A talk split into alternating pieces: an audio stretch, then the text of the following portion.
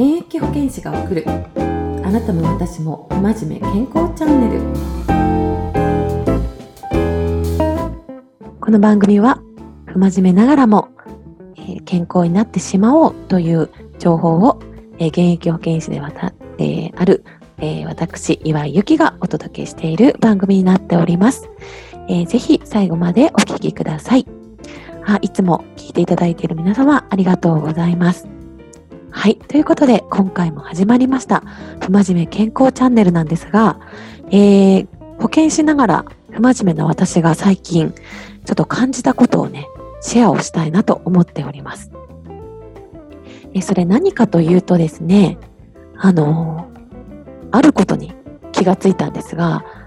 今までは、あの健康オタクっていうね、方いらっしゃるじゃないですか。あの、まあ、もう医療従事者とか関係なく、もうそういう人たちの方が圧倒的に知識だったりとか、経験値が多い方。も自分のね、身を人体実験しても、なんかいろいろ、うんと、こう、突き詰めている方。やっぱりなんかすごいですよね。まあ、オタクって、えー、言ってもいいぐらい、すごいこう追求しているなっていうふうに、まあ、感じていて、昔から、ああ、そういう方はすごいなというか、まあ、知識も豊富だなとか、私も勉強しなくちゃなとか思ってたんですね。でもね、あることに気づいたんですよ。えっ、ー、と、そういう方とお花あのお仕事とかを一緒にさせていただいてたりとかすると、ん？ってちょっと疑問が生まれたんですね。それ何かというと、その方たちが伝えることって割とできないなっていう。もう 何て言うんですかね、根本から。確かに。と思ったことがあって、えーとね、例えば、なんだろうな。うーん、なんかすごく運動が好きです、みたいな、あの、感じでね。いや、もう1日3時間走ってるんですよ、みたいな。で、じゃあその走り方もこういう風に走るといいとか、10分間隔でこうしてああして、えー、やるとすごくいいんです、みたいなね。ことをその方はおっしゃるし、なんでその方法がいいかとかっていうのも、まあ、すごくエビデンスに基づいてお話をされるから、あ、確かにって思うわけなんですけど、これでも皆さんできます？できませんよね。てかできない。でき、もちろんできる方いると思うんですが、あの、そこね、なんでこう、なんでできないんだろうって思ってたんですね。なんかやっぱりその方たちはすごく健康が大事で、なんかすごく健康に特化してて偉い。で逆になんかやってない方はなんかすごく不真面目っていうか、うん、やってないことが悪いじゃないですけど、なんかそういうことってなんなんとなくのこう雰囲気みたいな形が、その空気ができるじゃないですか。で、それってよく考えたらやっぱ違うなと思ったんですよ。でなんでかっていうとあの別にその方たちはすごく、えー、なんだろうな偉いから健康のことができてるんじゃないんですよ。健康のことが大好きでそれを勉強してるのも大好きでそれを実行してるのも大好きなんですね。だから言ったら趣味じゃないですか。皆さんねあの他の趣味とあのちょっと交換してもらったらわかると思うんですけど、例えば、なんか馬の子、馬がめっちゃ好きみたいな。で、馬の、うんと、いるところなんだ、ここでもなんかもう、なんだろう、飛行機に乗ってでもいろんなところに行って、なんか写真を撮って、なんか壁に貼って、えー、見ていて、でなんかその、馬の、うん、なんか、もともとの種馬だったりとか、えっ、ー、と、なんだろう、サイズから、えー、なんかこう毛の質？ちょっとわかんないですけどなぜ馬を例えに出したんだって感じなんですが、まあ、なんかそういうのをしているのが同じようにやってくださいって言ってもできないしそれは馬が好きだからできるんだなっていうふうに思うじゃないですかなのに健康のことに関してはなんかそこの方がすんごい偉くて健康をそこまで意識して徹底している人はすごく偉くてなんかしてない人は悪いみたいな感じになってるんだけどいや単純にその人好きでやってるだけじゃんっていうことに気づいたんですよねこの聞いてて申し訳ないんですけど不愉快になってしまったら。で、えっ、ー、と、まあ、何が言いたいかっていうと、まあ、一つはあのそういう方に指導された時に別に自分は悪いって思わなくていいというかあのっていうふうに、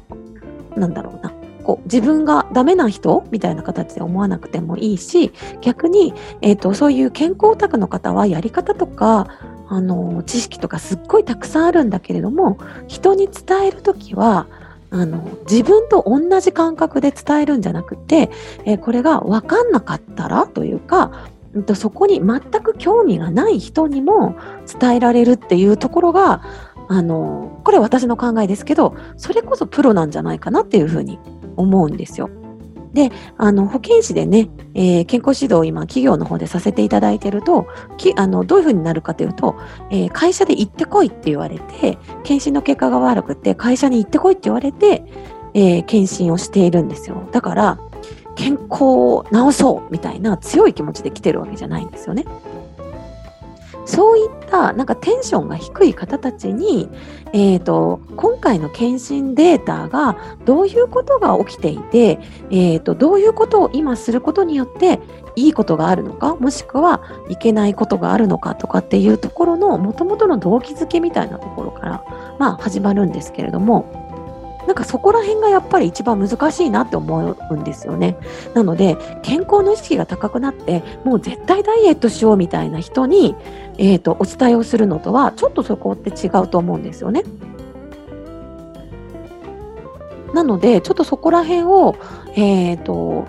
なんだろうな、自分も指導を受ける側もそうだし、自分が指導をする側でも、なんかそこら辺っていうのを、えー、顧客目線というか本来のお客様からこう離れた目線で、えー、表現をするっていうのはやっぱりずれていってしまうことがあるんだなっていうふうに、まあ、ちょっと感じたというかちょっとした気づきだったんですよね。でこういうことって結構起こってるなと思っています。なのでなんかそこら辺のうんと、私はあのその一人一人の健康に合わせて、まあ、カウンセリングをしたいって言って今あのいろいろ活動をね、えー、展開をしているんですけれども健康ってあの大事なんですけど全部ではないと思うんですよね。自分の中の、えーと、例えばなんだろうな大切な人好きな人とも一緒にいたいって思うし、えー、外見もこういう人でいたいっていうのも思うし自分がやってることにやりがいを感じてたいとかいろいろな、えー、要素があるうちのや、えー、いつも健康でいたいっていう健康があるので、えーと、いくつか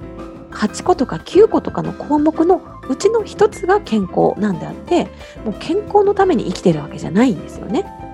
好きな人は、えーとそれのやりがいだったりとかえーと、健康のことを知っているっていうことに対する社会的評価とかっていうのも同時に重なってくるからすごく善に感じてしまうんだけど通常に他に趣味持ってたりとか他にお仕事されてる人にとっては、えーと、そのウエイトって下がってくるんだよっていうところをやっぱり知っとかなくちゃいけないんじゃないかなっていうふうに、えー、ちょっと大きな気づきでした。はい。なので、えっ、ー、と、こういったね、内容に賛同いただいて、えーえー私もそう思うんですとかっていう方がいたら、ぜひ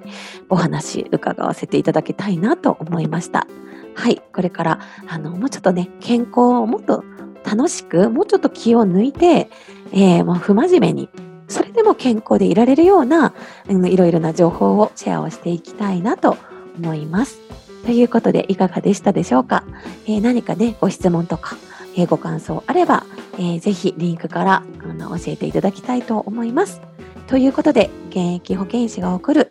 あなたも私も不真面目健康チャンネルでした。はい。さりゅー